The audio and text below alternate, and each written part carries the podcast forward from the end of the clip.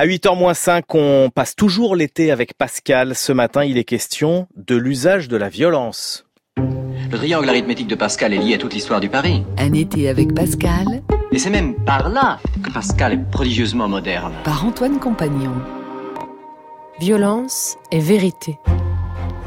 Les rapports de la force et de la justice sont l'un des motifs récurrents de la pensée de Pascal. Il n'approuvait pas la fronde qui, on l'a vu, élève sa prétendue justice contre la force. En revanche, il accepte la doctrine traditionnelle qui voit dans la force le fondement légitime de l'autorité. Car l'épée, dit-il, donne un véritable droit.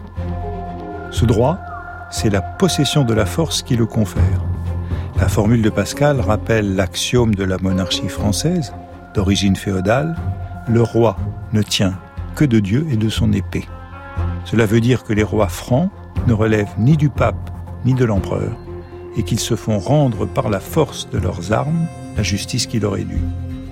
Pascal en tire un plaidoyer pour le maintien de l'ordre du monde. Autrement, on verrait la violence d'un côté et la justice de l'autre. Fin de la douzième provinciale. L'emploi de la force n'est pas injuste, puisqu'il permet que la justice et la violence se retrouvent du même côté, que la violence soit légitime, alors qu'une interprétation trop littérale de la justice deviendrait injuste. L'extrême droit est une extrême injustice, rappelle Pascal en citant l'adage venu de Cicéron. Pascal renvoie ici à sa douzième provinciale, ce qui vérifie la continuité entre les petites lettres contre les jésuites et les pensées. Dans le conflit qui oppose Port-Royal aux autorités ecclésiastiques, la force et la justice ne se trouvent pas du même côté. Vous croyez avoir la force et l'impunité, mais je crois avoir la vérité et l'innocence. C'est une étrange et longue guerre que celle où la violence essaye d'opprimer la vérité. Tous les efforts de la violence ne peuvent affaiblir la vérité et ne servent qu'à la relever davantage. Toutes les lumières de la vérité ne peuvent rien pour arrêter la violence et ne font que l'irriter encore plus. Entre violence et vérité, la contradiction est absolue, insoluble. Pascal, comme de coutume, explore toutes les issues que lui offre la combinatoire. Quand la force combat la force, la plus puissante détruit la moindre.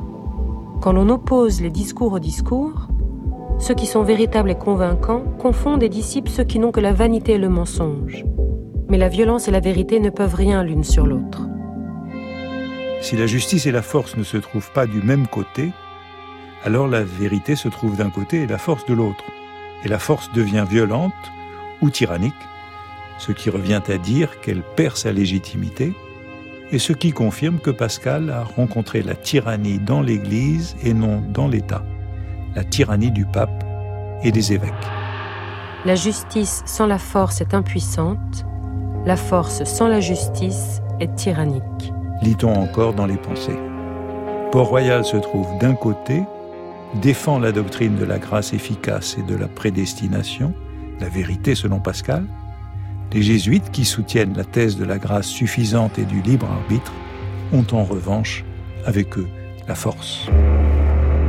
Lorsque les religieuses de Port-Royal, dont Jacqueline Pascal, sœur Jacqueline de Sainte-Euphémie, durent signer en 1661 le formulaire d'Alexandre VII condamnant les cinq propositions de Jansénius, elles avaient la vérité avec elles, tandis que l'archevêque de Paris avait de son côté la contrainte et exerçait la violence.